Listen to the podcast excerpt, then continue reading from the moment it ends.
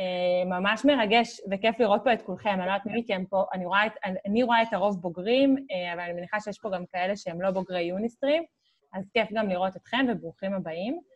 אה, וזהו, אני מעבירה את השרביט לעמית והגר, שנייה אני רק אעשה אתכם הוסט, ואתם יכולים להתחיל.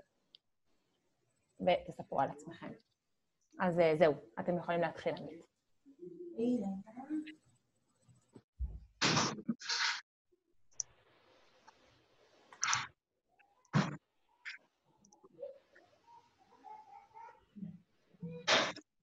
דור, אתה יכול בבקשה להשתיק את עצמך? מי זה פה? יש פה בחור בשם דור או בחורה? אם אפשר בבקשה להשתיק. את יכולה לדעתי גם להשתיק, תעיר ב... אני לא מצליחה. אה, לא, הנה, הוא עכשיו השתיק את עצמו.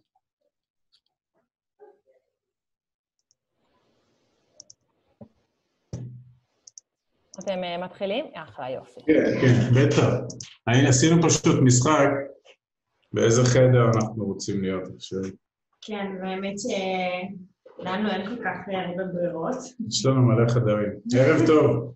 היי לכולם, אה, האמת שמאוד מרגש אה, להיות כאן ולדבר. רק כולם שומעים, נכון? הכל סבבה, תאיר, תעשי לי, זה סימן ש... הכל שומעים, הכל טוב. אתם יכולים להמשיך איתה. אז האמת שזה באמת מרגש, ולא לא נתנו לקורונה להשתלט על ההרצאה הפרונטלית שהיינו אמורים להגיע, עדיין ניסינו לעלות אתכם לזום ולדבר איתכם, אז אנחנו ממש שמחים שאתם כאן, ואנחנו רואים שיש הרבה אנשים ומרגש אותנו. זה הפך כבר להיות הבית השני שלנו בשעות הערב, אנחנו עולים בלייבים, אה, כאילו, באמת כמעט כל יום. אה, מאוד מרגש, אז באמת תודה, תודה שהגעתם. ואגב, אנחנו באותו חדר, רק פשוט, בגלל שאנחנו שומרים שני מטר, אז אנחנו קצת רחוקים. אז uh, קצת, uh, ורק רציתי גם להגיד לכם משהו קרה, יש עוד אורחים uh, שנמצאים עכשיו בלייב שלנו, שזה הילדים של הקהילה שלנו יש, שפשוט ניצלנו את ההזדמנות להזמין חבר'ה בני 18 עד 21, קצת לטעום מההרצאה שלנו שהיא ברוח קצת שונה. לרוב הקהל שלנו קצת יותר מבוגר, בדרך כלל זה משפחות, עם ילדים, עם עבודות קבועות, אה, חזק במרוץ העכברים, אה, ואנחנו נותנים להם את הסיפור שלנו. אז, אה, אז רצינו להגיד גם לחבר'ה שלנו, ברוכים הבאים, ואיזה כיף שהצטרפתם. וגם יש חבר'ה צעירים שלנו שאנחנו בקשר רציף איתם, אז גם ברוכים הבאים, וכמובן כל החבר'ה של יוניסטרים. ותודה כמובן לתאיר ולאיתי, כן, שמארחים אותנו, ואנחנו ממש שמחים להיות כאן. אז אה, קצת אה, על מה נדבר, אתם רואים את ה... נקרא לזה ארבעה מלבנים, רשום אה, יוזמה, יזמות, חינוך פיננסי, חשיבה מחוץ לקופסה. עכשיו, מה שיפה כשאנחנו מציגים לכם, לאוכלוסייה הצעירה, זה שלא משנה על איזה מלבן אתם תסתכלו, הוא למעשה יכול להיות נקודת המוצא והיציאה שלכם. להבדיל הסיפור שלנו, אה, שדי יש לו באמת נקודת התחלה ונקודת סיום. אצלכם ממש תחילת הדרך יכולה לאפשר לכם פשוט לבחור איפה בא לכם להתחיל, ומכאן למעשה לבנות את הסיפור שלכם. כן, אז אנחנו אה, נתחיל ביוזמה, נכון? אה, אבל לפני היוזמה, וזה אנחנו את עצמנו. יש שם איזה ילד ש... אני, אני, אני עכשיו, אני מנסה להשתיק את עצמי, סליחה, שנייה, זאת אני. אוקיי, סבבה. אז אה, אה, ערב טוב, זאת המשפחה שלנו. אה, יש לנו חמישה ילדים, שלוש בנות שלי מסיבוב ראשון ושני בנים משותפים. התמונה הזאת צולמה לפני, בקיץ שעבר בצרפת. אין לנו קורונה. שעוד היו, שעוד היו טסים בין מדינות. וכתבנו פה למטה, הסיפור שלנו הוא השראה, שאנחנו אומרים לאנשים שזה, אצלנו זה בלשון עבר ואצלנו זה יכול להיות בעתיד, וכמובן שאחת מהכוונות שלנו היום בשיחה איתכם זה אה, לתת לכם, לזרוע לכם מספר זרעים שתוכלו איתם אה, ללכת ואולי לעשות עוד דברים ועוד הצלחות בעולמות שלכם. אני- קצת אה, זמן ומרחב. כן, אני טיפה אספר לכם עלינו, כי אני מניח שלא כולם מכירים, או אף אחד לא מכיר, חוץ מהפרצופים היפים של הילדים שלנו. אה, אנחנו, אה, אני מחזיר אתכם בינואר 2014, זה שבע שנים לאחור. אה, אה, שנינו גרושים ולקראת נישואים פעם שנייה, אני עם שלוש בנות, הגר בא לנישואים אה, ללא ילדים, אנחנו אמורים להתחתן בקיץ אה, 2014, זה גם מה שקורה. ואנחנו יושבים בינואר אה, 2014 ב- בסלון ומתחילים שיחה זוגית, אה, אקראית, כמו שכנראה כל זוג אה, עושה בחייו הזוגיים, על אה, משהו שהוא מעבר ל- לחדשות ומעבר לזה, אלא קצת הסתכלות על העתיד, מי אנחנו ולאן אנחנו הולכים, ומה ומו. אני רק אומר שאנחנו אה, עובדים בתקופה ההיא במערכת הביטחון הישראלית, שנינו עם תנאים סוציאליים אה, שנחשבים מאוד טובים. כן, מי המיקרופון. כן, מי שעם מיקרופון פתוח, אנחנו נשמח כי זה עושה לנו רחש בחש. אז שנינו עובדים במערכת הביטחון, שנינו עם פנסיות תקציביות, למי שיודע מה זה, זה בערך הדבר הכי נחשק היום במשק, ושנינו עם תנאים סוציאליים, ואנחנו עושים עבודת קודש ומצילים חיי אדם, באמת בלי ציניות. אה, ולכאורה נמצאים במקום מאוד מאוד נוח, בטוח. בטוח, אה, ו- ו- שאין סיבה באמת לטלטל אותו, אוקיי? בוא נגיד שהמהלכים שתשמעו מפה והלאה הם, הם מאוד לא, לא צפויים, ובוא נגיד שרוב האנשים כמונו לא עשו מהלכים כאלה, ואנחנו באמת אה, מתיישבים, בלילה ההוא אנחנו רק עם השלוש בנות שלי, שני הנסיכים שהגיעו אחרי זה זה כבר תוצר של ה... זה, ואנחנו מתחילים שיחה, ובשיחה הזאת אה, אה, אנחנו מסתכלים על העתיד שלנו, או מדמיינים את העתיד, ואנחנו מבינים שעל אף מה שאמרתי על התנאים הטובים והפנסיות וכל הזה, שהתחלנו לפרוט את זה לפרוטות, הבנו שיהיה כנראה פער גדול מאוד בין מה שאנחנו רוצים לעצמנו ולחיים שלנו ולילדים שלנו, לבין מה שה... המערכת תדע לתגמל אותנו כספית. זאת אומרת, הבנו שאם אנחנו נשארים איפה שאנחנו, על אף זה שאנחנו בכלוב זהב וכל הכותרות האלה, יהיו הרבה מאוד דברים שנצטרך לוותר עליהם, וזה הכניס אותנו לאיזושהי ויברציה בלילה ההיא, בלילה ההוא, שלמעשה זה התחיל במחשבות, ופה, אגר, תיתן לכם קצת את. אני ממש, הפלואו. אני ממש אה, לוקחת אתכם איתנו רגע ללילה הזה, כי רובכם עדיין צעירים, אתם אה, לא לא משפחות, יש כאן... אה, אני ועמית ממש נמצאים לפני הגדלת המשפחה, ואני מתחילה לשאול אותו שאלות של איך אתה חושב שאנחנו נוכל... אני רק לא אמרתי, סליחה, בלילה ההוא אני בן 42, אגר בת 30, אה, והיא, שוב, היא נכנסת כביכול מ... אמנם הייתה נשואה, אבל ללא ילדים, אז היא כאילו באה מרווקות לתוך משפחה כבר קיימת עם, עם שלוש בנות, וכמו מה שאומרת עכשיו, היא מתחילה לשאול אותי איך מסתדרים כמשפחה כלכלית. כלכלית. כן. שאלות, אה, שאלות תם כאלה, שאתה רוצה לשאול את הבן זוג שלך, ולא להיכנס למצב שאנחנו מתחילים עכשיו את הפרק ב' המיוחד הזה, אבל אין לו קרקע כלכלי שהולך להחזיק אותנו. והרבה הרבה אנשים לפעמים, אתם יודעים, אומרים את המשפטים יהיה בסדר, ונכנסים לאיזשהו אה, לופ כזה של החיים, ואיכשהו נשאבים, אוקיי? נשאבים פנימה, מבלי באמת לעצור ולשאול שאלות מאוד כן. וכאן החלטנו שאנחנו באמת שואלים את השאלות, אז באמת זה היה לילה, היה חורף, ישבנו והכנו את האקסל המשפחתי של הוצאות והכנסות, שמי שמכם עוד לא עשה אותו, אני מתחילה להתחיל לעשות אותו, אוקיי, בשביל להביא את התמונה הכללית, מה קורה עם ההוצאות וההכנסות, ומתחיל אצלי סוג של לחץ כזה, כי אני מבינה שהמצב הכלכלי כמו שהוא עכשיו, וכמו שעמית דיבר איתכם, שיש לנו משכורות, אמ, קבועות, אוקיי? אמ, אבל יש לנו רק שתי הכנסות, אוקיי? יש לנו שתי משכורות, יש לנו הוצאות, יש לנו את הבנות, ויש לנו את הילדים העתידיים שלנו, ואנחנו שמים לב שהמספרים ש... המספרים לא מתחברים, אוקיי?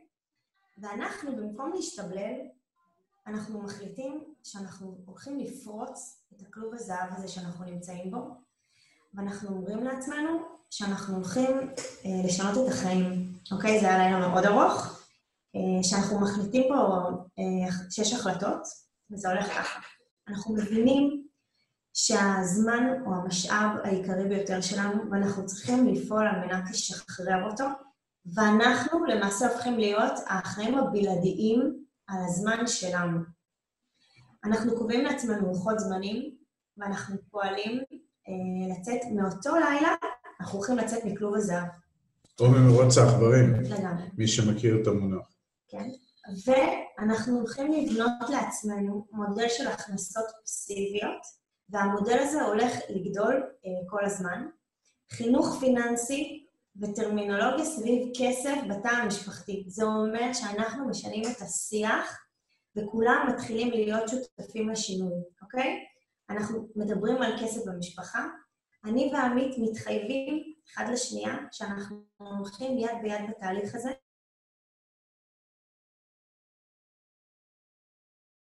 drive, השני חייב אה, לעזור לו. אה, עכשיו, אנחנו קוראים לעצמנו מצפן, אוקיי? ולתוכנית הזאת יש יעד, ואנחנו מתחייבים לממש את המודל הזה עד ינואר 2020, אוקיי? עכשיו, אה, שנייה, אני עוצרת, אה, שומעים אותי, נכון? פשוט אנחנו עם המיקרופון פה, כי אני רואה ש... כן. שומעים, נכון? אני שנייה רק מנסה להשתיק את כולם, אני מקווה שאני לא אשתיק אתכם, אז uh, תמשיכי לדבר, ואם uh, ממש לא ישמעו אותך, אז אני, אני אגיד. בסדר. טוב, אה, אוקיי, אז זה למעשה שש ההחלטות שאנחנו מחליטים. אה, אבל מה שקורה, אנחנו, מזכירה לכם שאנחנו עדיין נמצאים באותו לילה, ולמעשה בבוקר אנחנו צריכים לקום אה, לאותו, לאותו משרד למעשה שאנחנו נוסעים אליו. אה, אבל אנחנו מחליטים שהבוקר הזה הולך להשתנות מיתר הבקרים שהיו לנו עד היום, ואנחנו הולכים ללמד את עצמנו. עכשיו, אה, תבינו, אני ועמית, לשנינו יש שני תארים, למדנו המון, למדנו בלי סוף, אבל רק חסר משהו אחד, לא למדנו פיננסים ולא למדנו כספים. וגם לא לימדו אותנו את זה. לא לימדו אותנו כמו לצערנו. שאתכם כנראה לא לימדו. אה, ולשנינו בעברנו הייתה נגיעה, אה, כל אחד בזמנו בתקופתו, לנדל"ן, אמנם בארץ, בזמנים שעוד עוד היה הגיוני, אה, אבל עדיין זה לא המריא למקום שבו אנחנו נמצאים, ואז אנחנו מבינים שהיום העולם כל כך רחב וכל כך מאפשר, והיוטיוב, אוקיי, או פודקאסטים, או כל התשתית באינטרנט שלי, שקיימת, מאפשרת לכם למידה אינסופית. שימו לב עכשיו מה קורה, כולנו פה עלינו לזום, ואנחנו הולכים, כל אחד יכול להשאיר אחד את השני פשוט בלי הפסקה. אז אנחנו מחליטים שאנחנו יוצאים ללמידה, ואז איך למעשה אנחנו עושים את זה? אנחנו עושים את זה ביוטיוב, אנחנו הולכים לכנסים, אנחנו הולכים לפגישות, אנחנו הולכים להרצאות, אנחנו הולכים לעניינים, ואנחנו ממש קובעים לנו את התוכנית. ואז למעשה איפה אנחנו הולכים לעשות את זה, כי אני מזכירה לכם שאנחנו עובדים כאילו מ-9 עד 5, אבל אנחנו עובדים 24-7, אבל מה שכן, יש לנו את הנסיעות, וכל אחד מאיתנו, עמית נסע שעה וחצי לכיוון, כי אנחנו גרים בבנימינה, הוא עבד בתל אביב, אני עבדתי בחיפה, לי כמעט שלוש רבעי שעה שעה נסיעה, ואנחנו מחליטים למעשה להסב את הנסיעות לזמן הלימוד.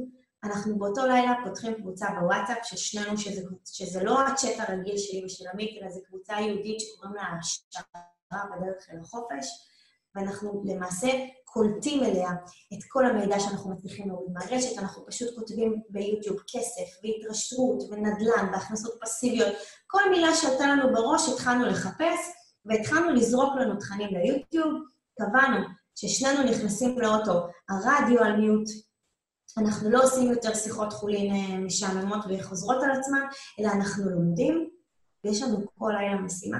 המשימה היא כשאנחנו באים הביתה, אחרי שאנחנו מסיימים בשלב הזה, אנחנו רק עם הבנות, אחרי שאנחנו מסיימים עם הבנות, שנינו מתיישבים במטבח, אנחנו לא עושים את זה בסלון מול הטלוויזיה, הטלוויזיה אצלנו סגורה, ואנחנו למעשה, כל אחד חייב להעשיר את השנייה במה שהוא למד באותו היום, אוקיי?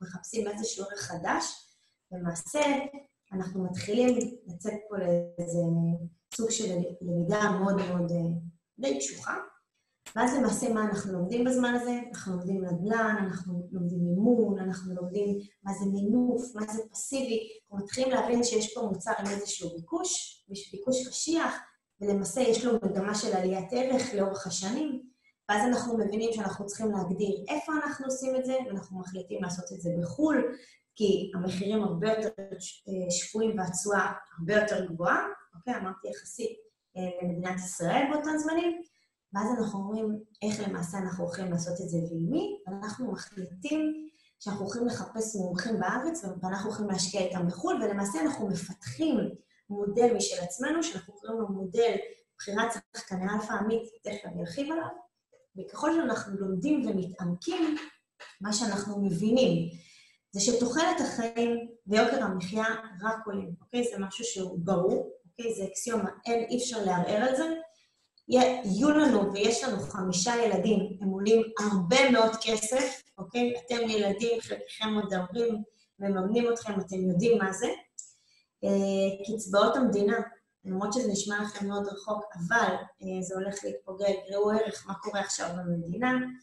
אה, הפנסיות, ככל, הש... ככל הנראה עם השנים, תשחקנה, וכדור הארץ ואנחנו נמצאים פה רק בסיבוב אחד, ובא לנו לחיות בשפע, ולא באנו, בא לנו להגיע למצב שאנחנו צריכים, איך לומר, להתקרצן. לתעדף את החיים שלנו. בדיוק. אז אנחנו מחליטים על שלוש, נקרא לזה, על מטרה, שיטה ותוצאה, אוקיי? המטרה שלנו זה שאנחנו הולכים לשחרר את משאב הזמן שלנו מהמשוואה של כסף, אוקיי? אנחנו מרוויחים יותר ואנחנו הולכים ליצור מנגנון שאיתו למעשה הוא יכניס לנו הכנסות פסיביות שכל הזמן יגדילו את עצמם. השיטה זה לגייס הון זול ולאתר השקעות חכמות עם שחקני אלפא שלנו. אה, התוצאה זה התעשרות בטוחה, בטוחה מהמילה safety, אוקיי? אה, באמצעות הכנסות פסיביות, תוך כדי החיים הרגילים שלנו. אני מזכירה לכולכם שאנחנו עדיין עושים לעבודה, אוקיי? החיים שלנו לא השתנו, אנחנו רק הכנסנו את עצמנו למוד למידה. ואנחנו למעשה... יוצאים לדרך. בדיוק. אז אני עכשיו, בגלל, הגר פה עכשיו, אגב, נתנה את הסיפור שלנו, לפעמים זו הרצאה שלמה על מה שהיא סיפרה פה עכשיו בארבע דקות האחרונות, אז אני רק פה אה, רוצה כמה דברים לומר על רמת המחשבות, כי שוב, הרעיון הוא שתבינו, תצליחו לדמיין זוג יושב בסלון, מתחיל לפנטז, כי כל מה שהיא אמרה עכשיו היה ברמת הפינטוז, מתחיל לפנטז ולהזות ו... או או לייחל להרבה מאוד דברים שהוא רוצה ברמה החומרית וברמה הזוגית וברמה המשפחתית, מכל הפינטוזים האלה, שזה כנראה הרבה מאוד אנשים עושים. השלב הבא, שלוקחים את הפינטוזים האלה ועושים מהם, מחליטים מהם החלטות, כאילו, אוקיי, רוצים איקס כסף, בואו בוא, בוא נקרא לילד בשמו, איקס כסף שנרוויח בהכנסה פסיבית מדי חודש, זה סוג של החלטה, אחרי זה, אחרי זה מתחיל תהליך לימוד מאוד מתמשך. אגב, החלטה, אתם יודעים, בבוקר זה כמו עם הדיאטה. מה שמתחילים ביום ראשון, בואו נראה אותנו ממשיכים את זה ביום שני ושלישי.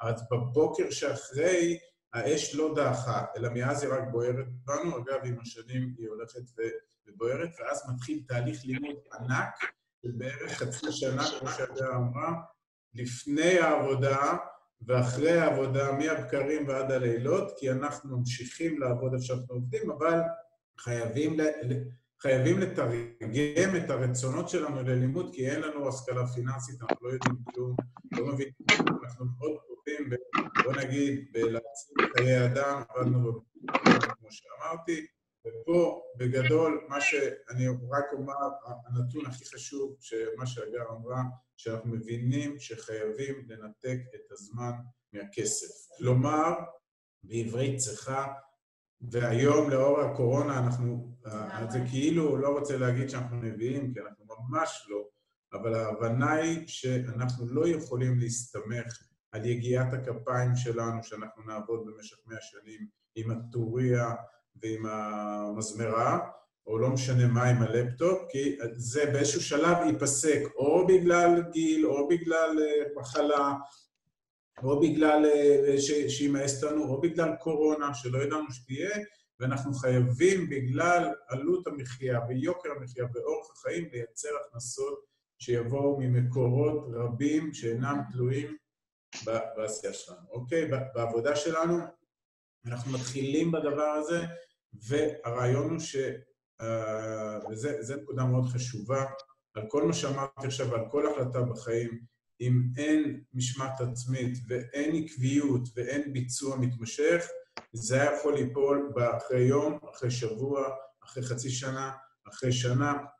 בסוף, מה שאמרתי בהתחלה, רוב, כל האנשים חושבים מחשבות, מעטים מהם לוקחים את זה להחלטות, מעטים מהם הופכים את ההחלטות ללימוד, ועוד מעטים בסוף, מה שאנחנו אומרים, go to action, כן. עושים מהלכים, ואצלנו זה היה מהלכים, תכף אני אסביר לכם ברמה הפיננסית, עשינו מהלכים מאוד מאוד מאוד מאוד גדולים, ולקחנו סיכונים מאוד גדולים, אנשים פערו עיניים בכלל איך אנחנו עושים את הדברים האלה, אבל הבנו שאם לא יהיה פה עשייה מאוד רבה ומאוד מתמשכת על בסיס יומי, סיסטמטי, לא נגיע לתוצאות.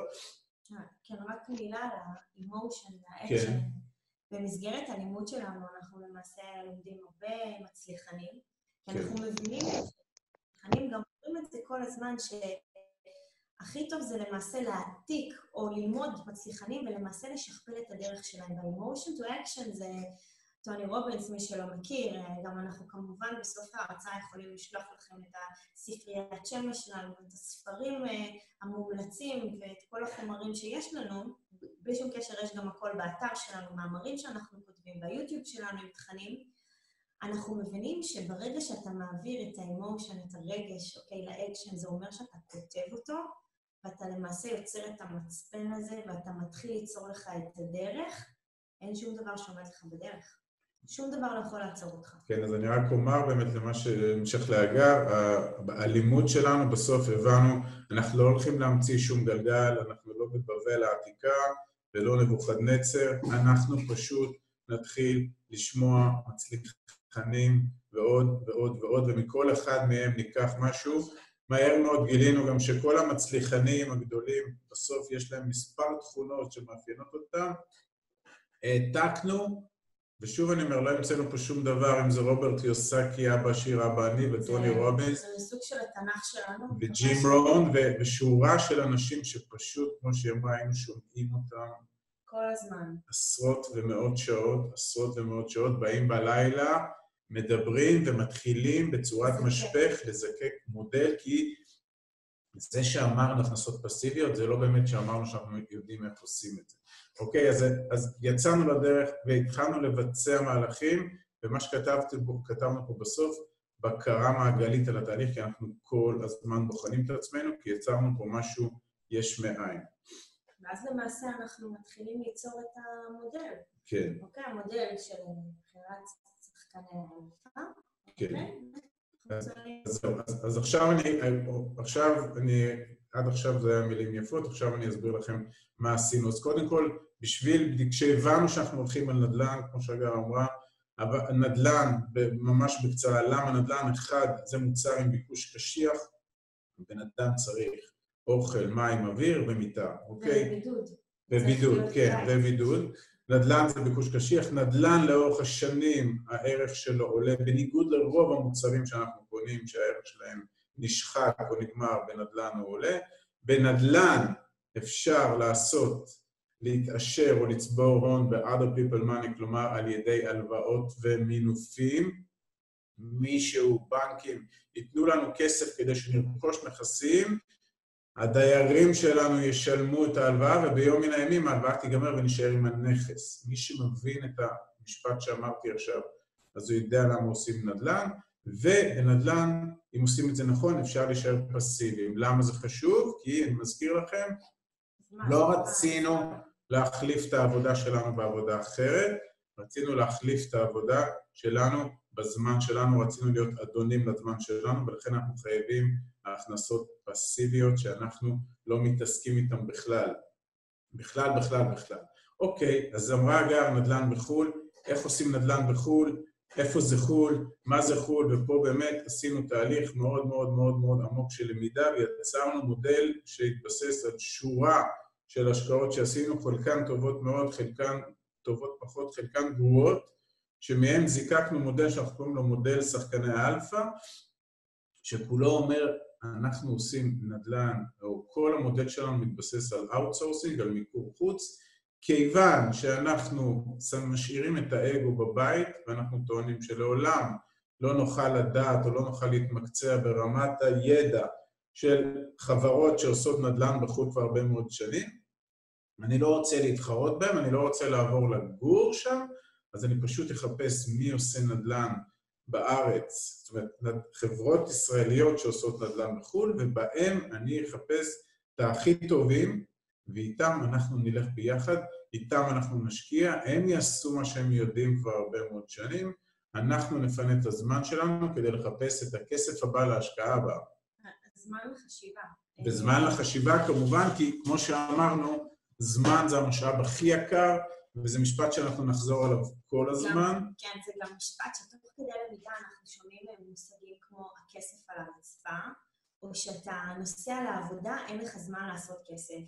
עכשיו, אנחנו שומעים את המשפטים האלה, אבל אנחנו לא מצליחים להבין, כי אם אני נוסעת לעבודה, אז איך, אז איך אין לי זמן לעשות כסף? אני נוסעת ואני עושה משכורת, אבל אז אני מבינה שאני לא עושה כסף, אלא אני מקבלת שכר שמישהו החליט שזה השכר שלי. כן. אוקיי? אני לא עושה כסף, אז... אני מקבלת משכורת. הנה, אנחנו מתחילים לזרוע כאן מונחים שאנחנו רוצים שיתחילו לחלחל אצלכם. בדיוק. בחשיבה. ועוד דבר, מה זה כסף על הרצפה? מה הכוונה? הכוונה, כשאתם עסוקים ביום-יום, אוקיי? אתם לא שמים לב כמה השקעות למעשה אתם מפספסים. הזדמנויות, כמה הזדמנויות. נכון, אני פשוט מדברת כבר במונחים שלנו, אבל ההזדמנויות מכאן ועד הודעה חדשה. זה כמו שאישה בהיריון, אוקיי? כשהיא נכנסת להיריון, פתאום כולם בהיריון מסביבה. או כשאתם רוצים לקנות עכשיו את האופניים החשמליות הכי טובות שיש, אז פתאום, אה, גם לזה יש את זה וגם לזה יש את זה, או רכב וכולי. ומה שאנחנו רוצים להגיד לכם, שאנחנו התחלנו לדבר על כסף בינינו, זה התחיל לעבוד, כי פתאום כל המקומות האחרים שדיברו על כסף, זה התחיל להגיע אלינו, ואז שמנו לב גם כשאנחנו התחלנו להשתנות, גם בשיח שלנו, גם במיליה החברתי שלנו, כי התחלנו להבין שהרבה מאוד פעמים שדיברנו עם אנשים על כסף, הם למעשה דיברו מהפחד ומהבטן שלהם. ומהבורות. ומהבורות הכלכלית שלצערנו היא די רווחת במדינה, לצערנו הרב, כן? כי אתם יודעים, אנחנו ישראלים, והמוטיב הזה של יהיה בסדר, ויש על מי לסמוך, זה כאילו, זה שגור לנו בשפה מבלי לעצור, ואני באמת לא, לא התחברנו לזה יותר. אוקיי, אנחנו, אנחנו החלטנו, כמו שדיברנו איתכם בפתיח, שאנחנו משנים, זה ה-emotion to action. החלטנו שאנחנו יוצאים לדרך ואנחנו משתנים. אוקיי, okay, אז אני חוזר ליזמות, חוזר למודל, ופה זה היזמות. אנחנו יצרנו יש מאין מודל, ואני אומר שוב, ואמרנו את זה, לא המצאנו שום דבר. פשוט לא המצאנו שום דבר, אבל מה שהנחה אותנו, דבר מאוד ברור, אנחנו לא הולכים להיות חברת הנדל"ן שמשקיעה בדיזלדורף או במנצ'סטר או בברצלונה או במישיגן. לא, אנחנו לא מחליפים את הידע שלנו בידע אחר, כי זה יצריך אותנו להחליף עבודה בעבודה, ולזה באנו לדרך. אנחנו חייבים לדעת עם מי אנחנו עושים את ההשקעות האלה. ופה יצרנו מודל, כמו שאני אומר, בהתחלה עשינו מספר השקעות של ניסוי וטעייה. אגב, יצאנו לדרך עם 100 אלף דולר, הרבה שואלים אותנו עם כמה יצאנו, היה לנו 100 אלף דולר הון עצמי, עשינו שתי השקעות של 50 אלף דולר, רכשנו איזה נכס עם חברה א', ו-50 אלף דולר רכשנו נכס, שני נכסים בארצות הברית, חיכינו רבעון, אחרי רבעון הגיע צ'ק מזה וצ'ק מזה. זה היה בשבילנו ה-proof of concept, הוכחת ההיתכנות, שאתה יכול לקח, לקחת כסף, לתת אותו למישהו שאתה בוטח בו, ותכף נראה איך שייפנו את זה ודייקנו את זה וליטשנו את זה, ונוחת צ'ק בבית של שכר דירה, שאני בכלל אפילו לא יודע מי הדייר שלי ואיפה זה ומה זה. רגע, הוא נוחת הצ'ק ואיפה אנחנו? אנחנו בדרך לעבודה.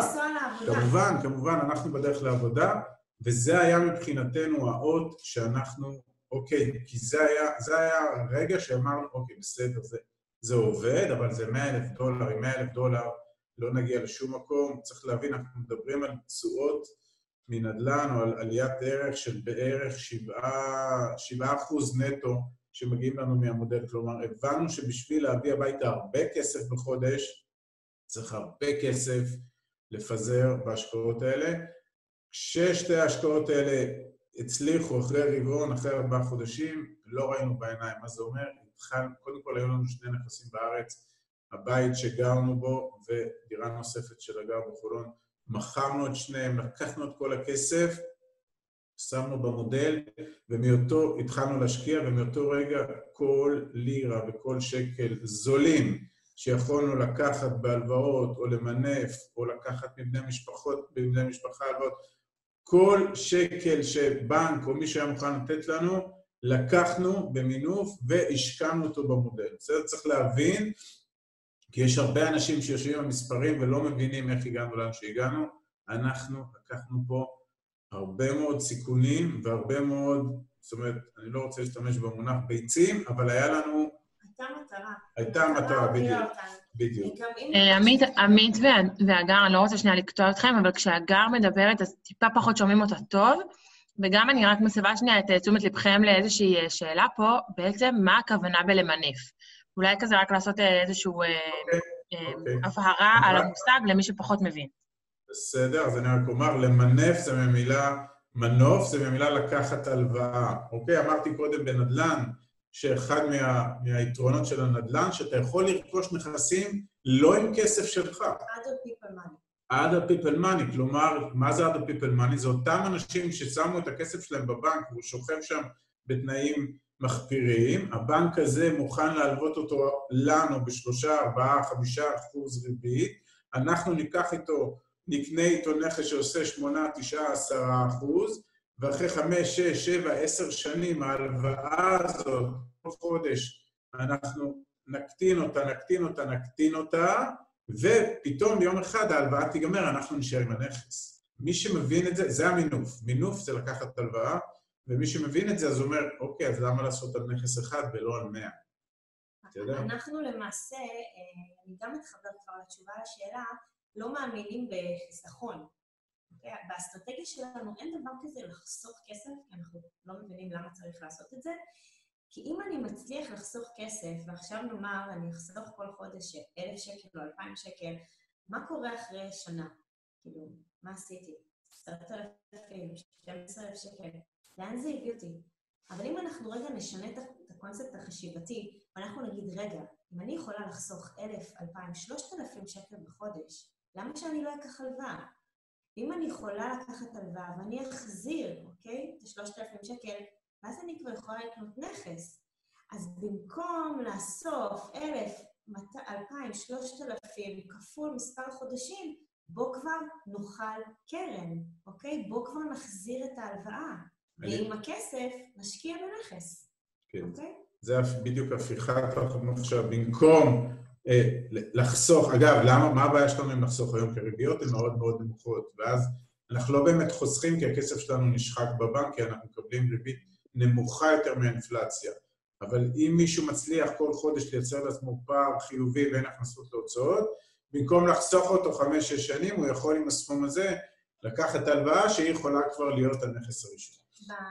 אני ועמית כבר, יש לנו מיליון מונחים למעשה שהמצאנו, והחבר'ה שלנו למעשה משתמשים בשפה הזו, זה נקרא הפרה הראשונה, אוקיי? איך אני למעשה, כי למודל שלנו קוראים מודל הרפת, אוקיי? של הרבה פרות, פרות מניבות וכולי.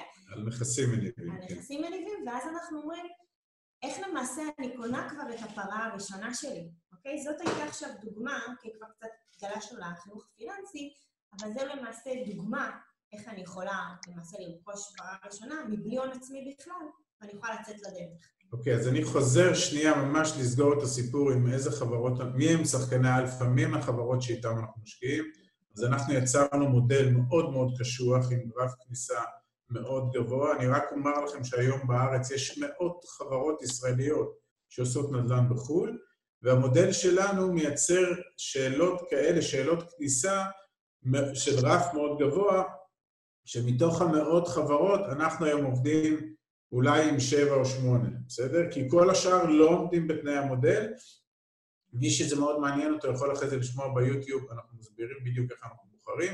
רק מה שאני אומר, כדי להגן על הכסף שלנו וכדי למזער את הסיכונים, כי בכל השקעה יש סיכון, הלכנו ועשינו עבודת רגליים ועבודת למידה מאוד מאוד גדולה, עשינו גם השקעות מאוד לא טובות, יש לזה פודקאסט, אתם מוזמנים לשמוע. עשינו השקעות מאוד לא טובות, ומהלא טוב ומהכן טוב בנינו מודל שכל הזמן אנחנו מלטשים אותו, זה גם מה שאמרנו קודם על הבחינה המעגלית.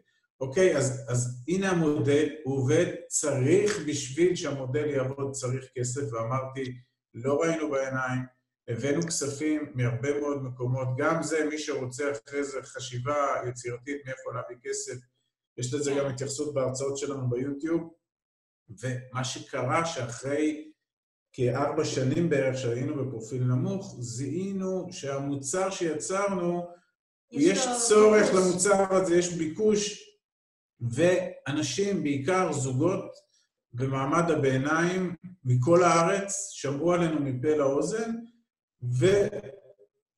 ורצו להתחיל לשמוע מאיתנו, ואנחנו בגלל שבאותו לילה ראשון החלטנו, כשאנחנו נצליח במה שנעשה, החלטנו לחלק ולפזר את הידע שלנו, אז כל מי שפנה אלינו, לא משנה מאיפה, אמרנו לו, קח, תיכנס לאוטו, עם אשתך, קחי את האוטו עם בעלך, תבואו אלינו הביתה. בלילה?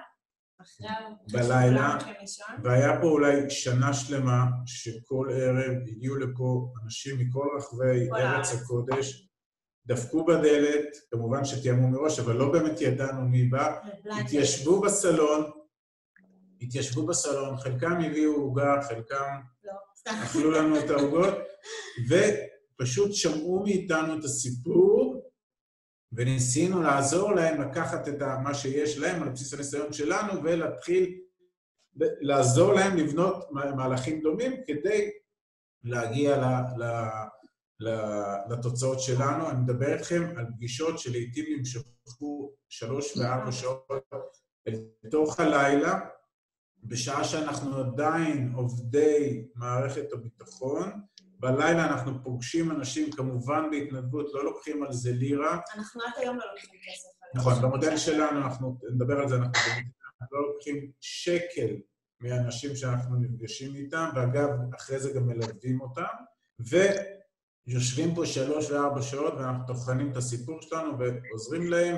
אפילו בלילה של הלידה של הבן, הבן השני שלנו, כן. ישבו פה עד 12 בלילה, ובאחת וחצי התחילו הצירים להגר. אז הזוג הזה עוד אפילו חושב שהוא יהיה לו אה, אחוזים בילד הזה, אבל לא יקרה. בקיצור, אז ממצב של ארבע שעות שיחה, אנחנו הולכים ומשפרים את עצמנו, הבנו ושימו לב ליזמות, כן? קודם כל, יצרנו מוצר לעצמנו, שתיים, זיהינו שלמוצר הזה יש צורך, כנראה, לא הבנו את גודל השעה, אבל כנראה להרבה נוספים, זה התחיל לעבור מפה לאוזן, הגיעו אלינו הביתה מכל רחבי זה, ישבו פה שלוש-ארבע שעות, ולאט לאט הבנו שאנחנו בכל פגישה, על כל התכנים שלנו, מספרים את כל הסיפור מחדש. אתם איתי? אוקיי? ואז באיזשהו שלב אמרנו, בואו נתחיל ונקליט את, את התכנים שחוזרים על עצמם. יצאנו להרצאות, הקלטנו אותם, התחלנו לעשות פודקאסטים, ולמעשה אנחנו עברנו, בש... למעשה מקיץ שעבר, אחרי שחזרנו מחו"ל, וגם היה לנו פרסום בתקשורת, עברנו מפגישות של שעתיים ושלוש וארבע למודל של פגישות, יש לנו פגישה אחת שאנחנו קוראים לה פגישה אינסטנט, פגישת הפרה הראשונה, זו פגישה של עשר דקות, ויש פגישה אסטרטגית של חצי שעה, שבה עולה מולנו זוג, אנחנו לא מדברים שנייה עלינו, כי את כל החומרים עלינו הם קיבלו כבר כתהליך הכנה לפגישה, הם עולים, מספרים לנו בדיוק מה שאנחנו רוצים לשמוע על מה יש להם ומה אין להם ולאן הם רוצים להגיע, ואנחנו נכנסים לראש שלהם, מסבירים להם איך אנחנו היינו עושים את זה במקומם, ונותנים להם גם המון המון פרקטיקה, אוקיי? ואז ירדנו לפגישות של או עשר דקות או חצי שעה, היום אנחנו עושים כשמונה פגישות ביום, אה, כולן בהתנדבות, ואחרי הפגישה אנחנו פותחים קבוצת וואטסאפ עם אותו זוג שאיתו אנחנו נפגשים, ומלווים אותו גם אחרי זה במעלה הדרך כמה שהוא רוצה, ללא הבדל זמן וכמה שהוא רוצה. ישאלו כמה שאלות, כמה ומתי שהם רוצים, אנחנו לא גובים לירה מה, מהזוגות האלה. אגב, למה זוגות? כי אנחנו מאמינים שזה חייב להיות מהלך זוגי. אם יש משפחה, והילדים פה... תא משפחתי. בדיוק. התא המשפחתי, הילדים פה של ההורים ששלחו אותם לבוא לשמוע עכשיו את ההרצאה, יודעים שאם אבא או אמא היו רוצים לעלות לבד לפגישה איתנו, לא היינו מקבלים אותם, כי הדבר הזה, בסופו של יום, כמו שאנחנו אומרים, עלינו היינו צריכים הרבה מאוד אה, מהלכים וחיזוקים זוגיים, ואם יהיה רק בן זוג אחד מתחת לאלונקה, האלונקה תיפול. אנחנו משווים את זה למסע אלונקות, ושני בני הזוג צריכים להיות מתחת, ואת רוצה לדבר על חינוך פיננסי? כן, תראו, קודם כל, הגיל שלכם זה גיל מקסים. אה, כי כל אחד אומר, מה אם הייתי בגיל הזה, אם הייתי עושה לפני 20 שנה, ויש משפט שאומר, אתם יודעים מתי הכי טוב להתחיל עם נדל"ן? אתם בטח אומרים כזה, מתי? אז, אז תמיד אומרים, לפני 20 שנה. כאילו, זה לא משנה מתי תגידו את זה, תמיד, תמיד הזמן הוא נכון להתחיל, אה, ומה שאנחנו עשינו למעשה לעצמנו זה שוק, סוג של מורה נבוכים. שאנחנו לא ידענו את מי לשאול, לא ידענו איך מכל הבליל הזה של ההיצע שיש בא, באינטרנט, איך ידענו לבחור, ואז הקקנו את המודל, ואז למעשה בנינו משהו לעצמנו שעם הזמן, אוקיי, אם נחלק את זה עכשיו לשני כובעים, איך אתם יכולים לראות את זה? למעשה יצרנו מוצר, אוקיי? אמנם אנחנו לא לוקחים עליו כסף כי אנחנו מתוגמלים בצורה אחרת, ולמעשה גם יצרנו לעצמנו את המורה נבוכים, אבל אז אמרנו, אם כבר יצרנו כאן מוצר, בואו נעביר אותו הלאה, כי הבנו בתהליך הלמידה שלנו את המילה ערך. שמענו את הצמד מילים added value, שכמו שניסינו להבין מה זה כשאתה נוסע לעבודה אתה לא עושה כסף, ומה זה הכסף על הרצפה, כל הזמן שמענו מה ה-added value, מה מייחד אותך בכל היוניברס הזה. עכשיו, זו שאלה מאוד מאוד גדולה, כי אתם עכשיו יושבים ואתם אומרים, וואו, כאילו, מה מייחד אותי? אני לא יודע, אני עוד לא מצאתי את זה. וזה בסדר גמור, אבל אתם כן צריכים לעסוק בזה, כי גם אני ועמית לא ידענו שמסתתר בנו ה-added value הזה.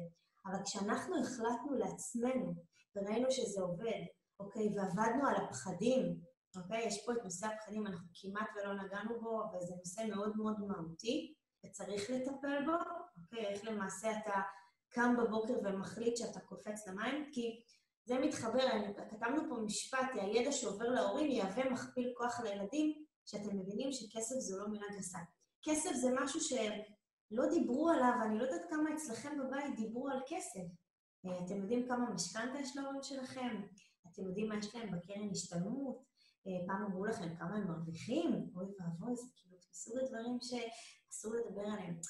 ואנחנו התחלנו לנתק, אוקיי? התחלנו לנתק את זה, כי הבנו שברגע שנפרוס הכל מולנו ונוכל להשתמש בזה, כי החלטנו שאנחנו הולכים לשנות את החיים שלנו, והחלטנו שאנחנו מתחילים אה, לפרק את כל הדברים המאוד אה, טאבו, אוקיי? כן.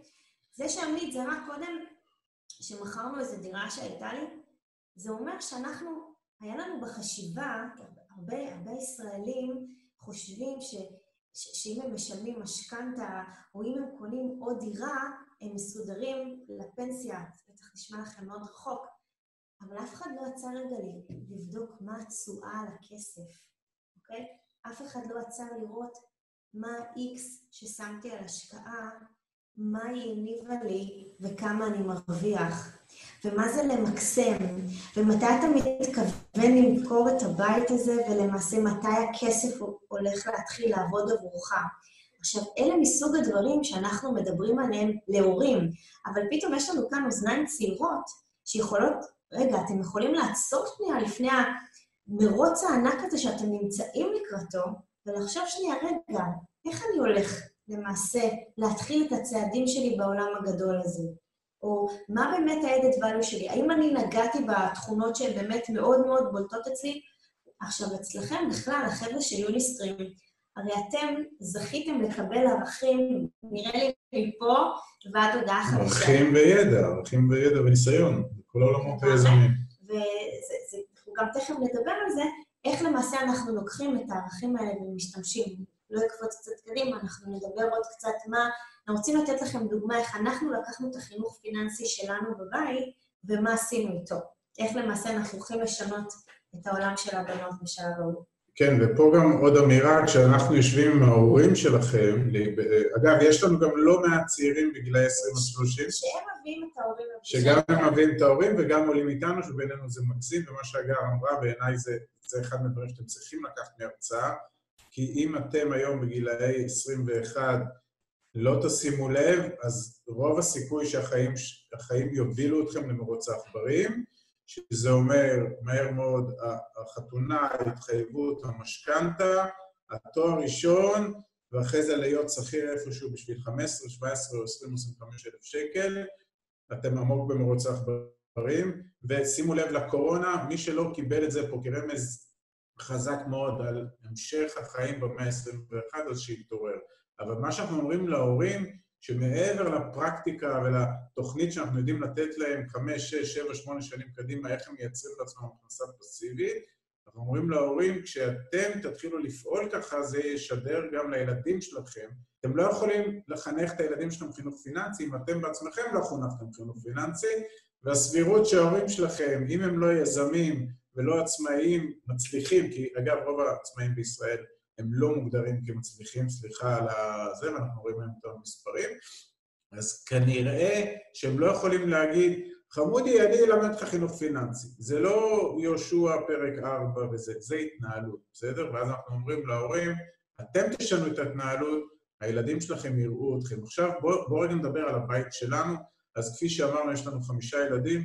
אצלנו בבית, כל מי שיודע לקרוא, קרא אבא, עשיר אבא, אני. אצלנו בבית הילדים מבינים מה זה השקעות, אצלנו בבית הילד בן חמש, כשהגננת סיפרה שהאסקימוסים גרים באיגלו, אז הוא, אמר, הוא הרים את היד, אמר לה, יש בעיה עם הבתים האלה, אמרה לו מה? הוא אמר להם, הם יכולים להינמס, לכן לא כדאי להשקיע בהם.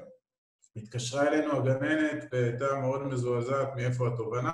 הוא מבין, הילד, אנחנו לא חופרים לו, אבל הוא שומע הוא מבין מה זה להשקיע, והוא מבין מה ההבדל בין נטל ונכס, והוא יודע מה זה צרכנות ומה זה השקעות. יש לי ילדה בת 17, נכנסה איתנו כבר בהשקעה עם סכום של 100,000 שקל. כמובן שאין לה את הכסף הזה, אבל בעזרתנו היא לקחה הלוואה והיא כל חודש מכסה אותה על ידי זה שהיא עובדת אחרי הלימודים.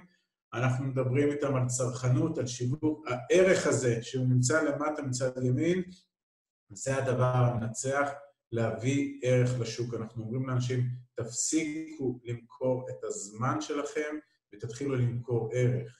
וזה נתון ששמענו אותו מהמצליחנים, וכשכירים, היינו הרבה שנים שכירים, מה שאגב אמר קודם, נסענו לעבודה והשתכרנו. השתכרנו, אמרו לנו שזה הרבה, אמרו לנו שזה מעט, זה לא משנה, מישהו תמחר אותנו. וברגע שהבנו שיש לנו ערך להביא, ויש אנשים שירצו לשלם על הערך הזה, ברגע הזה אתה יכול להתחיל לעשות כסף. בסדר? כשאתה מבין שיש לך ערך, אתה צריך לתרגם אותו לכסף, ואז אתה מפסיק להחליף את הזמן בכסף ומחליף את הערך בכסף, ואני אתן על זה עוד כמה דוגמאות. רצית לשאול?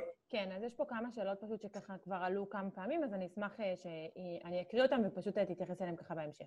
א', האם יש לכם, אני אולי, אולי תגיעו לזה בהמשך, ואז תגיד שאחר כך. האם יש לכם המלצות לאפיקי השקיעה אולטימטיביים? מהם המקומות שניתן לשים בהם את הכסף אה, עד לצבירת הון עצמי כדי לרכוש נכס?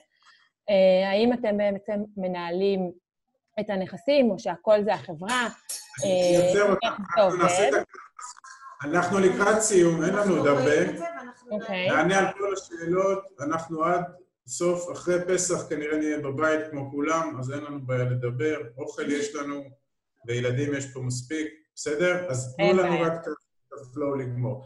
עכשיו, אז אנחנו... אנחנו רוצים להראות... כן, אני אתן לכם דוגמה לציור, שאני מודה שאני לא טוב בציור, אבל שימו לב, מצד ימין למעלה, 18 לשלישי 2016, זה ערב שישי, מה שנקרא ערב שבת, יושבים, זה ציור שמראה חינוך פיננסי, איך הגר ואני היינו צריכים להסביר לשלוש הבנות שלי למה אנחנו מעדיפים למכור את הבית שלנו ועם הכסף להשקיע אותו בבתים שהם לא משנות. זאת אומרת, אנחנו צריכים לעבור לגור בשכירות, השם ישמור. השם ישמור, ושוב, זה לא בעיה לבוא לילדים ולכפות עליהם, להגיד להם, אבא ואמא מוכרים את הבית, עוברים לשכירות. אנחנו לא רוצים להלחיץ אותם, אנחנו רוצים לשתף אותם בתוך התהליך. הנה תראו מה שקרה, זה הציור המקומי, אני מתנצל על איכות הציור. אחלה ציור. אחלה ציור. בסדר, אז זה קורה בדיוק לפני ארבע שנים מהיום, ואני, אחרי ארוחה דשנה בערב שבת, אני לוקח את הדף ושני הטושים כחול ואדום, ואני אומר לבנות, אוקיי, עכשיו שימו לב, אני הולך לצייר פה ציור, להסביר לכם משהו, אני רוצה לשמוע את דעתכם, ובואו נראה מה קורה, ואז אני מצייר להם את אפשרות א', שבה לעמית ולאבא והגר יש מיליון שקל בכחול, אוקיי? וכדי לקנות את הבית שלהם, הם צריכים לקחת עוד שני מיליון או שתיים וחצי, לא זוכר מה כתבתי, מהבנק, בסדר? ואז למעשה המיליון שלנו מצטרפים לשני מיליון האחרים, ויהיה לנו בית משלנו, ואמרתי להם, אמרו יופי, סבבה, מה הבעיה? אמרתי להם, כי ההלוואה הזאת שלקחנו היא הלוואה מאוד יקרה, אנחנו נשלם על השני מיליון שקל שלקחנו, נשלם במשך 25 שנה את השני מיליון, ועוד שני מיליון אנחנו נשלם, נשלם עוד שני מיליון. אז הם אמרו, מה הבעיה? אמרתי להם, כי אם אני והגר נשלם את השני מיליון הנוספים, זה כסף שאתם בסוף לא תראו. זה לא, אנחנו יחידה משפחתית אחת, זה לא אבא ואימא משלמים את הכסף ואין לזה השלכות על הזה. כל שקל שיוצא מהתא המשפחתי הוא בא על חשבון אחרים. אמרתי להם, אז זה אפשרות אחת, יהיה בית על שמנו, הוא יהיה בטאבו, הם שאלו אותי מה זה טאבו, אמרתי להם, זה מין נייר שאיזה טורקי המציא, וזה אומר שהבית הזה שלנו, הלוואה מאוד ארוכה להרבה מאוד שנים. מנגד, אמרתי להם, אנחנו יכולים לקחת את המיליון שקל שלנו בכחול, לעבור לגור בשכירות, אגב, השכר דירה אל מול החזר המשכנתה הם פלוס מינוס אותו דבר. זאת אומרת, סעיף הדיור תמיד יהיה ה-6,000, 7,000, 8,000 שקל, או שתקרא לו שכר דירה או שתקרא לו משכנתה. בסדר? אבל באופציה ב' אני לוקח את המיליון שקל, קונה איתם מעבר לים, כי בארץ כבר יקר, ארבעה נכסים קטנים, ואז אמרתי להם, תעצמו את העיניים, יושבות שלוש בנות מקסימות, תמימות, עצמו את העיניים, ואמרתי להם, מה אתן שומרות? אמרו, לא שומעות כלום. תקשיבו טוב, תקשיבו טוב, ואז אני אומר להם, הרחש שאתם שומעות, זה הדולרים שהדיירים שלנו בארצות הברית ישלמו לנו מדי חודש שכר דירה מכל אחד מהבתים. ואמרתי להם, אתם יודעים מה יקרה אחרי כמה שנים? מכל בית ייוולדו שני בתים. ואחרי עוד כמה שנים, מכל בית ייוולדו. ואז הראיתי להם את המצב שאחרי עשר או עשרים שנה, במקום להיות עדיין משועבדים לבית אחד פה, אנחנו נצליח לייצר פורטפוליו מאוד גדול של נכסים, שיגדיל את עצמו. כמובן שלא ירדתי פה לכל הרזולוציות, איך עושים את זה ומה עושים, אבל הסברתי להם את העיקרון. סיימתי את ההסבר, ואז פניתי לגדולה, שאלתי אותה מה את מעדיפה, אופציה א' או אופציה ב', אמרה אופציה ב', ושנייה שאלתי אותה אופציה א', אופציה ב', אופציה ב', והשלישית כמובן אופציה ב', ואז שלושתן אמרו, כמובן שאנחנו הולכים על אפשרות ב', ואז אמרתי להם, צאו החוצה, יצאו החוצה וראו שלט למכירה על הבית שלנו. בסדר? אגב, באותו ערב גם אמרנו להם, אנחנו יוצאים פה למסע ארוך, יוצאים למסע, אנחנו נשתף אתכם במעלה הדרך כל כמה חודשים, נספר לכם איפה השקענו ומה השקענו ומה הצליח ומה לא הצליח. זה לא עכשיו זרקנו פצצה והלכנו, אתם חלק מהדבר הזה. בעיניי זה חינוך פיננסי, אוקיי? בעיניי זה חינוך פיננסי. הנגשנו להם את הסוגיה, הפחתנו להם מאוד את הפחדים, כי אצל כל החברות כמובן גרים בבית שמשלמים עליו את המשכנתה לנצח, והראינו להם איך אפשר לעשות את זה אחרת. אז הנה דוגמה לחינוך פיננסי, כפי שהיה היום לפני ארבע שנים. אמ, וזה מתחבר אה, חשיבה מחוץ לקופסה, אוקיי? זה באמת מסכם את השקף של החינוך פיננסי. וכאן אה, אני רוצה להציג גם איך למעשה אנחנו לקחנו את הקופסה שלנו, את כלוב הזהב, את המקום שביחד אה, חונכנו בו 37 שנה. אני למעשה מהצבא הייתי במשרד, אז זה כל מה שהכרתי. עמית 20 שנה בשירות המדינה, ולמעשה גם באותו ערב שאנחנו עם הבנות ואנחנו מסבירים להם את ה... את ה לאן אנחנו הולכים, אנחנו למעשה משתמשים בכל הערכים אוקיי? בכל בטרמינולוגיה. בטרמינולוגיה שלמדנו במשרד, אבל אמרנו, למה אנחנו כל כך טובים במשרד, ואנחנו יודעים אה, לכתוב יעדים, אנחנו יודעים לעמוד בכל מיני אה, מטלות ומשימות שנותנים לנו, אבל למה אנחנו לא עושים את זה מספיק טוב לבית? ולמעשה אנחנו לוקחים את כל התכונות והכישורים מהקופסה, ואנחנו מיישמים אותה עלינו, על עמית והגר, על המודל הרפת, על בחירת שחקני אלפא. ואיפה זה מתחבר אליכם? אתם למעשה קיבלתם את כל הכלים מיוניסטרים, כי אני מבינה שחלק, אתם בוגרים למעשה, עברתם כבר את התוכניות המאוד ארוכות. עכשיו, ראינו, אה, ראינו אתכם מרצים, וראינו אתכם מציגים מוצרים, ואתם חברתם וחיברו אתכם לאליטה בארץ של החבר'ה אה, של סטארט-אפ והייטק וכלכלנים. זאת אומרת, אתם קיבלתם במתנה כל כך הרבה תכונות אה, מאנשים שעשו כבר, שיכלו לזקק לכם מהי הדרך. עכשיו, אני לא אומרת שאתם חייבים לקחת כל דבר שלקחו לכם ומיד להסב את זה על עצמכם, ממש לא. אני רוצה אבל שתשבו עם עצמכם ותחשבו מה קיבלנו מכל אחד ואיך אני יכול לפרק את זה ולמעשה להשתמש בזה למנוף עצמי בשביל להביא אתכם למקום יותר טוב. אוקיי? אנחנו רוצים שתנצלו ותשתמשו בתכונות ובכישורים בדיוק כמו שאנחנו עשינו. כי כשאנחנו ישבנו עם חבר'ה ואמרנו להם, מה הבעיה להחליט כמה ומתי? כמה פסיבי אני רוצה להרוויח ומתי אני רוצה להרוויח? ואתה רואה אנשים שמתחילים לזוז באי נוחות והם לא יודעים להחליט, ואז אני אומרת להם, רגע, כשבמשרד אומרים לכם שאתם חייבים להרוויח לחברה X כסף, או לגייס X כסף עד תאריך מסוים, כי אם לא תעשו את זה, לא תעמדו ביעד. ביעד, אז אתם ישר נלחצים, נכון? לכם גם היה. היה לכם שנה, נכון? שאתם צריכים לגייס כסף למוצר, אתם צריכים להתכונן לפיץ', זה לא קל. לתת פיץ' ולעמוד 7-8 דקות ולתת אותו רהוט, הבנתי שזה גם באנגלית, זה קשה, נכון? תחשבו שבחיים אמיתיים, ברגע שאתם עושים את זה לעצמכם, אתם עושים את זה by far הרבה יותר טוב, אוקיי? וכאן למעשה איך אני ועמית הסבנו את עמית והגר של המשרד, שהיו עובדים מאוד מאוד טובים, לעמית והגר עובדים מאוד מאוד טובים לבית שלהם, ומכאן לערך שאנחנו נותנים לכולם. כן, אגב, עוד אנקדוטה פה על השנים שלנו במשרד. לנו במשרד הרבה שנים אמרו, אמרו לנו, תקשיבו, אתם מאוד טובים, סליחה שאני לא מצטנע, אבל פשוט אמרו לנו שאנחנו טובים במה שאנחנו עושים, אבל הוסיפו על זה עוד משפט, אבל אין לכם מקבילה באזרחות. כלומר, תקשיבו, אני אגלה לכם, אתם בטח הבנתם איפה עבדנו, אמרו לנו, אתם מאוד טובים בלתפוס מחבלים, אבל באזרחות אין מחבלים. אז, אז תישארו פה, תהיו טובים, אתם בכלוב זהב, בואו נשאר פה עד גיל 67, נצא לפנסיה תקציבית והחיים יהיו ורודים. כל הדברים האלה אנחנו ניפצנו. עכשיו, אתם לא תהיו, אין לזה מקבילה באזרחות, אז אנחנו, נמצא, אנחנו לקחנו את כל הכישורים, תקשיבו, יכולת לתחקר, ויכולת לקבוע יעדים, ויכולת לקבוע מדדים, ויכולת לעשות תוכניות עבודה, ויכולת לכתוב, ויכולת לדבר מול קהל, והרבה מאוד כישורים שאתה בכלל לא שם לב שיצקו לנו בתוך DNA של ארגון סופר סופר סופר מצוין, אבל באותה נשימה גם אמר לך, תישאר פה כי אין מחבלים בחוץ. אז לזה לא הסכמנו. אז אנחנו, כמו שאגב אמרה, החלטנו את כל הידע הזה להעתיק למנגנון, וכמו שסיפרתי לכם, בנינו את המנגנון. המנגנון כולו, אגב, בנוי על נתינה, אנחנו קוראים לעצמנו מחברים אנשים להזדמנויות. נפגשנו בשנתיים האחרונות עם מעל 1,300 זוגות, בסדר?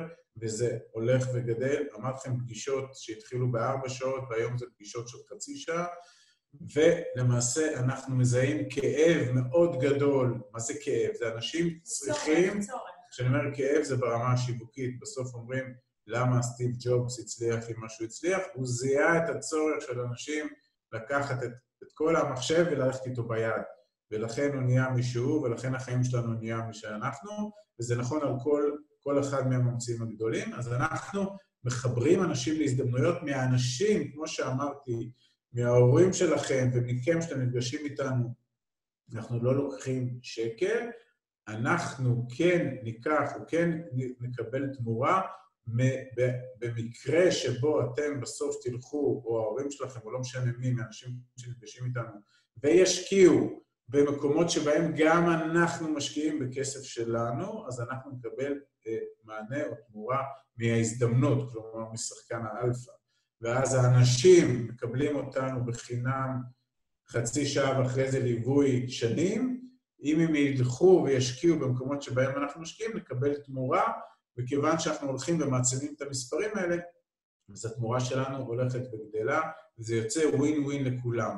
לנו, בנינו לעצמנו משהו שאנחנו המצאנו אותו, אה, כמו שאמרתי, אף אחד לא לימד אותנו פיננסים בעבודה, אף אחד לא לימד אותנו הכנסות פסיביות, בנינו לעצמנו, התחלנו לחלק את הידע הזה, ומה שאמרתי קודם, זה הערך שאנחנו מביאים בזכות הערך שאנחנו מחלקים למאות ואלפי אנשים, אנחנו מתוגמלים עליו גם פיננסית, ומעבר לזה אנחנו מתוגמלים, תקראו בגוגל מאות תגובות של אנשים שנפגשו איתנו, תראו ביוטיוב מה אומרים עלינו, הרבה מאוד סיפוק, הרבה מאוד אנשים שעזרנו להם לשנות את החיים, אוקיי? אז זה הדבר שעשינו, זה המהלך ש, שקרה, ופחות או יותר... כן. אה, פחות או יותר ניסינו אה, לתת, אה, לתת אותנו... בנגיעה. בנגיעה שכן יש לה קווים משיקים עליכם. כי באמת ראינו פה סוג של דמיון בגלל כל הדברים שקיבלתם מישראל כל כך הרבה זמן, למול החיים שאנחנו קיבלנו בעבודות שלנו למעשה. ואיך השתמשנו, השתמשנו בהם ביום שאחרי, ולמדנו לנצל את כל מה שלנו. למדנו לנצל את זה לטובתנו. כן. לפעמים זה קשה, זה קשה לעשות. אז לפני שאנחנו צוללים לשאלות תשובות, רצינו להגיד לכם תודה שישבתם כאן והקשבתם לנו. אנחנו מקווים שזה היה מעשיר ונהניתם. אה, אתם מוזמנים לעקוב אחרינו ברשתות, אנחנו באינסטגרם, אנחנו ביוטיוב, במצווה גם, אנחנו בפייסבוק, יש לנו את האתר שלנו, פידי דרור. אה, אני גם שלחתי לתאיר לינק, אם תרצה, היא כמובן תעביר לכם. אה, אם תרצו להיפגש איתנו, פתחנו סלוטים במיוחד בשבילכם. יאללה, שאלות תשובות. קדימה. חלק, חלק משאלות אני רואה. כן. את רוצה להקריא לנו את ה... איך תרצי לעשות את זה? אין לי בעיה לש... קודם כל אני אעשה אותי unmute, ואני אעשה שנייה, אה, אני אחזיר לעצמי את ההוסט. עכשיו, אה, בגדול יש פה שאלות בצ'אט, נראה לי שאפשר להתחיל בעצם לענות מהם, כי זה אנשים שככה מחכים בעצם לתשובות, ומקסימום אפשר כזה להמשיך לעוד קצת שאלות אה, אחרי זה. אני שאלות, האם יש לכם המלצות לאפיקי השקעה אולטימטיביים, מקומות שניתן לשים בהם את הכסף עד לצבירת הון עצמי מספק לרכישת נכס?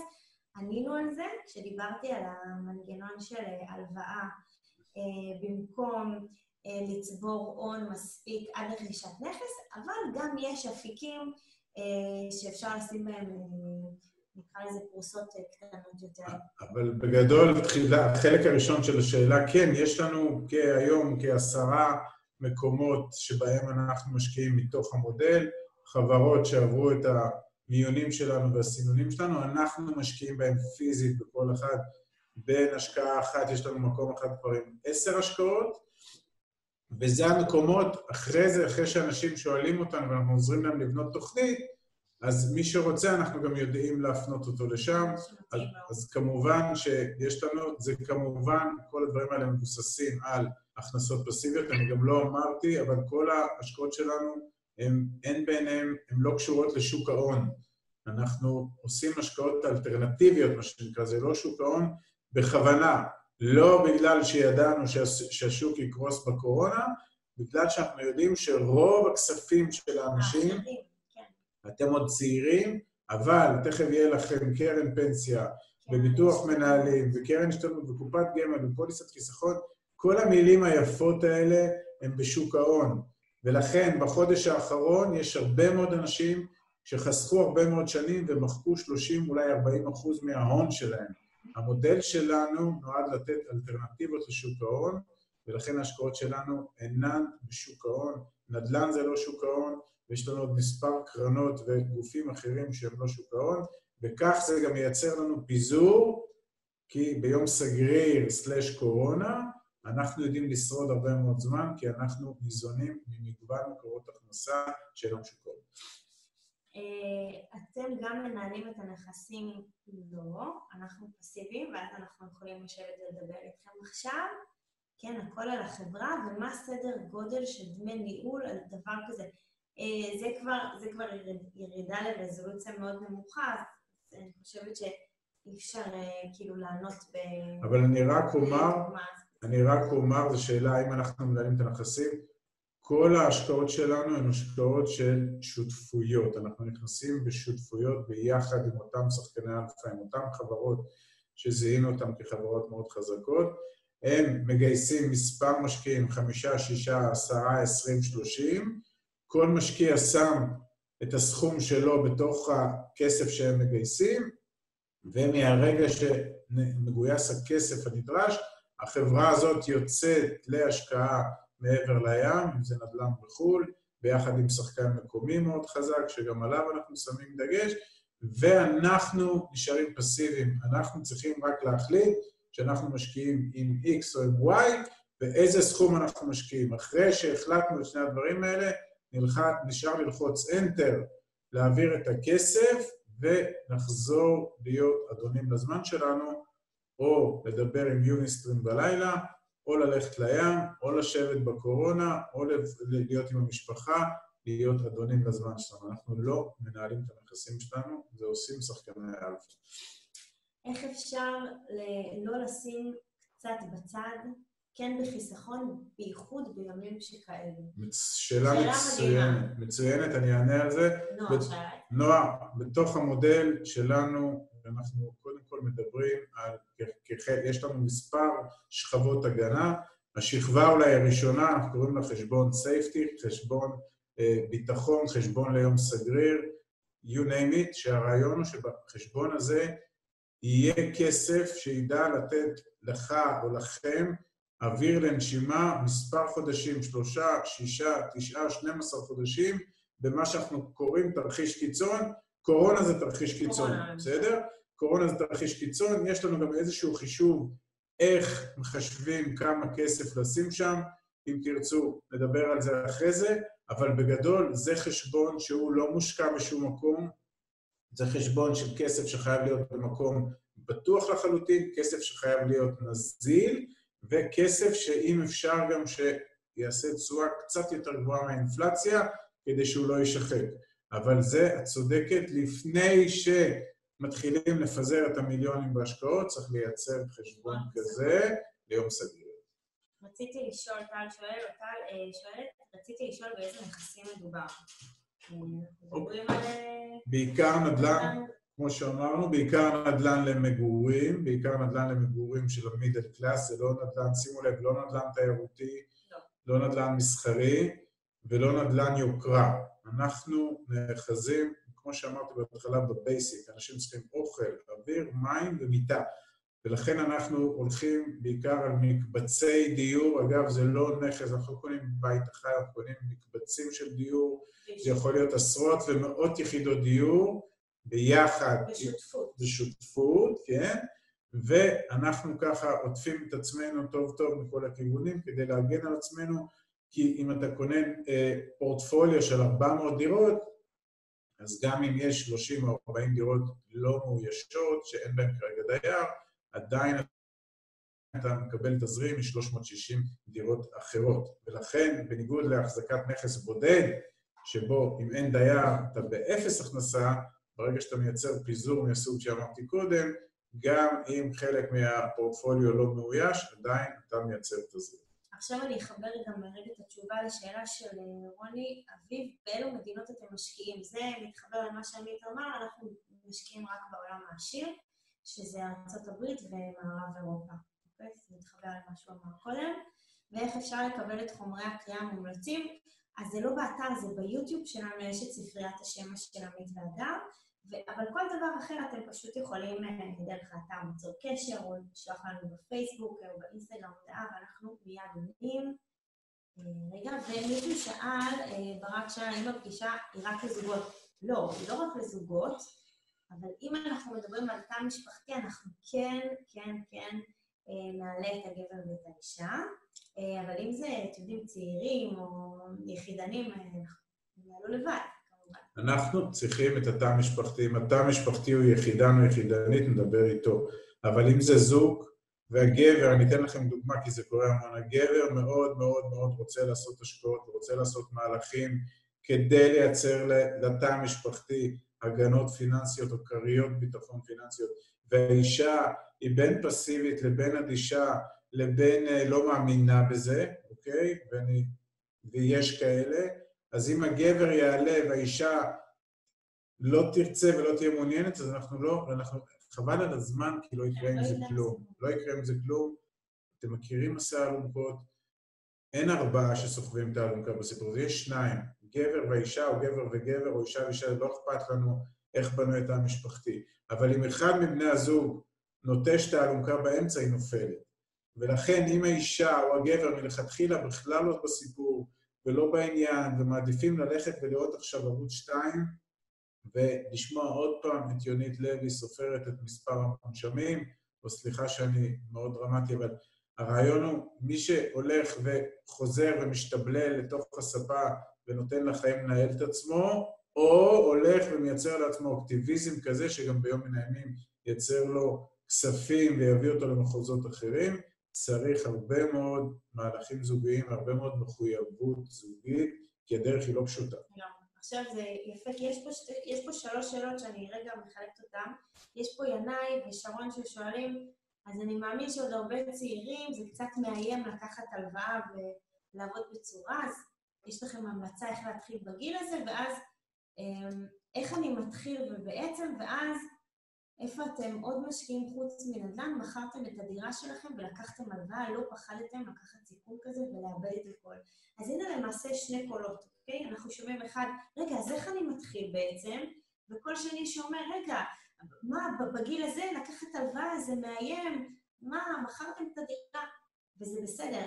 אלו בדיוק שני הקולות שאנחנו מדברים עליהם, שאתם צריכים במהלך האיזונים והבלמים, כשאתם יוצאים לדרך, גם אני וגם עמית נגענו, וזה ממש במשפט על הפחדים, נגענו בדיוק בכל השאלות האלה.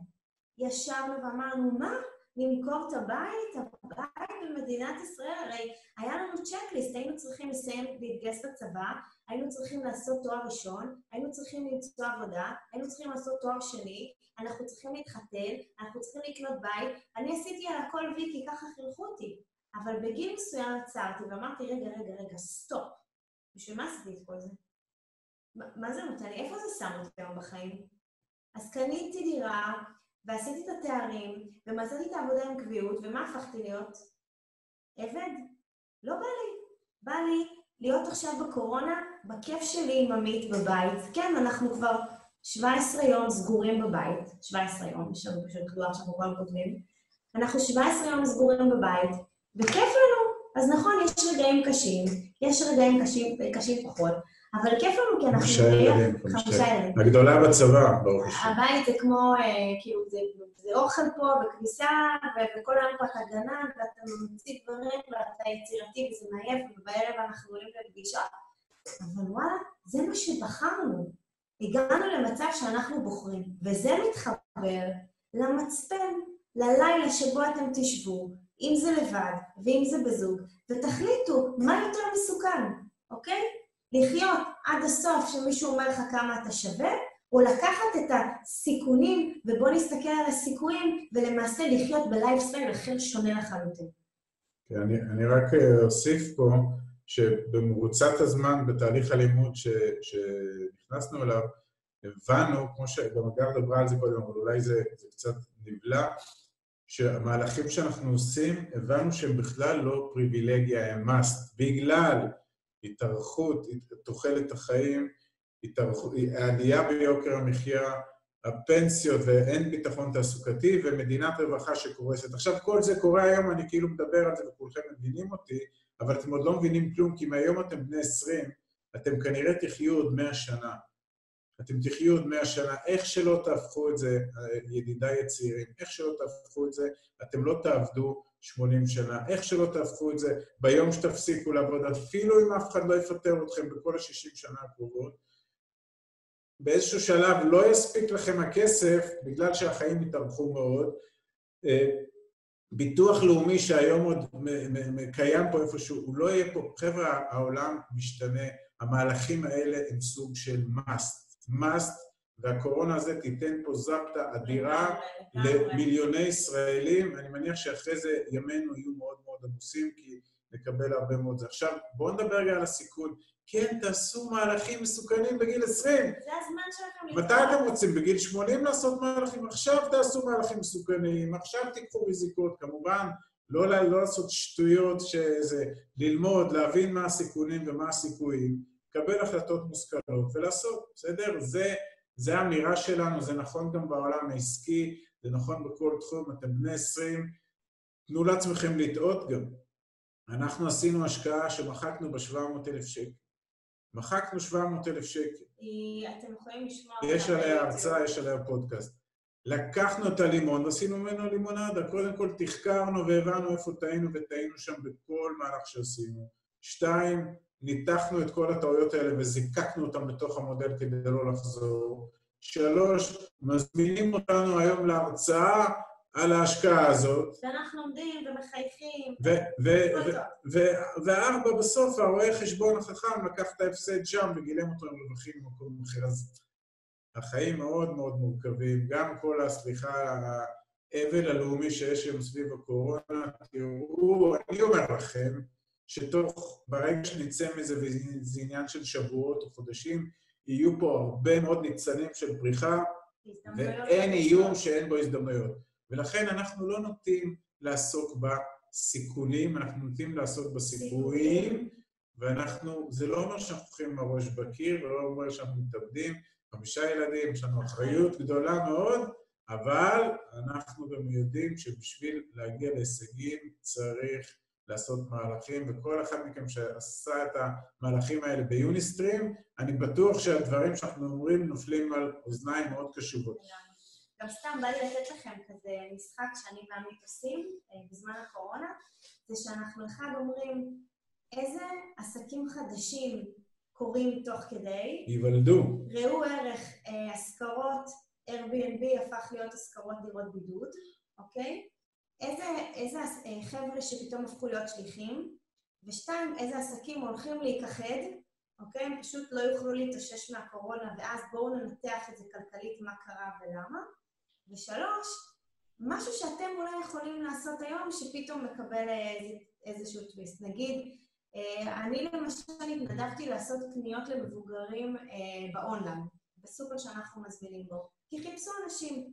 זה סתם משחק כזה שאתם, לכם נראה לי יש קצת יותר מזמן, כי ראיתי שהרבה מכם בנטפליקס וקודם בסקר כן, בישנים. עשתה שאתם ישנים, וסבבה, תשנו, זה הגיל שלכם, תהיו כאילו הכי חפשנים, הכל בסדר, אבל קחו גם איזה שעה ביום, קצת להתעסק ביום שאחרי, תקשיבו, זה מעניין, יצא לנו לדבר עם בחור שעובד בווייז, ופתאום איך ווייז, תחשבו, ווייז באיטליה. ווייז באיטליה, התעבורה שלה ירדה ב-90 אחוז, ואיך פתאום ווייז הסבו את עצמם להיות אה, מה הסופר הקרוב הפתוח, אוקיי? זה סתם משחק כזה שאני ועמית עושים, וזה ממש כיף. אה, אז אני מקווה שעניתי לכל השלוש שאלות האלה, אם לא, אז תשאלו עוד פעם. אז רק שאלה אחרונה, אה, וככה באמת לסיום, באיזה גיל בעצם התחלתם? מתי כל זה קרה? לא, סיפרתי איך, איך זה הסתיים, כי בלילה ההוא אמרנו שאנחנו תוך שש שנים מגיעים ליעד, עד, זאת עד ינואר 2020, ולשמחתנו הגענו ליעד איפשהו באמצע 2018. אני פרשתי ממשרד ביוני 2017, פרשתי, לא מיציתי את כל זכויות הפנסיה שלי, הייתי רחוק מאוד, אם הייתי צריך לחכות לתום הזכויות, אז היה לי עוד איזה 11 שנה להיות במשרד. אני פרשתי ב-2017, הגר התפטרה וויתרה על זכויות הפנסיה שלה, המפליגות, בנובמבר 2018, ואנחנו אי שם ב-2018 הקדמנו את לוחות הזמנים והגענו ליעד שלנו. זה שכחנו להגיד, זה closure, יצאנו בינואר 2020, ופחות מחמש שנים הגענו ליעד שלנו, אז זה חשוב לי לומר. ומה הייתה השאלה, תאיר? אני רק רוצה לומר... אה, בעצם באיזה גיל התחלתם לעשות את זה? באיזה גיל התחלתם אה, להשקיע? אמרתי, אז יצאנו לדרך בלילה, הוא אני הייתי בן 42, הגר בת 30, וכמו שהיא אמרה לפני כן, היו לה הרפתקאות נדל"ן בארץ, איזו דירה או שתיים שהיא קנתה, שיפצה ומכרה. אני גם כן יום בהיר אחד קראתי את אבא השיר, אבא אני, שמי שלא קרא, אני מציע יום בערב לעשות את זה, ולאחר שקראתי את הספר הזה השתנו חיי. קניתי שלוש דירות בבאר שבע בפרק זמן מאוד קצר, בכסף שהוא לא שלי, אוקיי? כסף שהוא לא שלי, קניתי דירות על ידי מינופים, ושם שנינו בשני עולמות נפרדים טעמנו את הנדל"ן, לימים הכרנו, ומפה נכנסנו כבר לנדל"ן בצורה הרבה יותר אה, אה, עמוקה, כפי שתיארנו לכם, על קצה המזלג את המודל.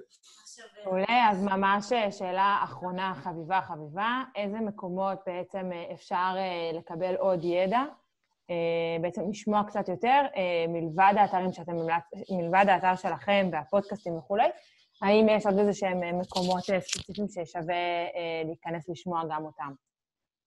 קודם כל, פשוט באמת לעשות בפודקאסטים, יכולים להמליץ לכם על פודקאסט מאוד מיוחד של עמית אשת, כן. אוקיי?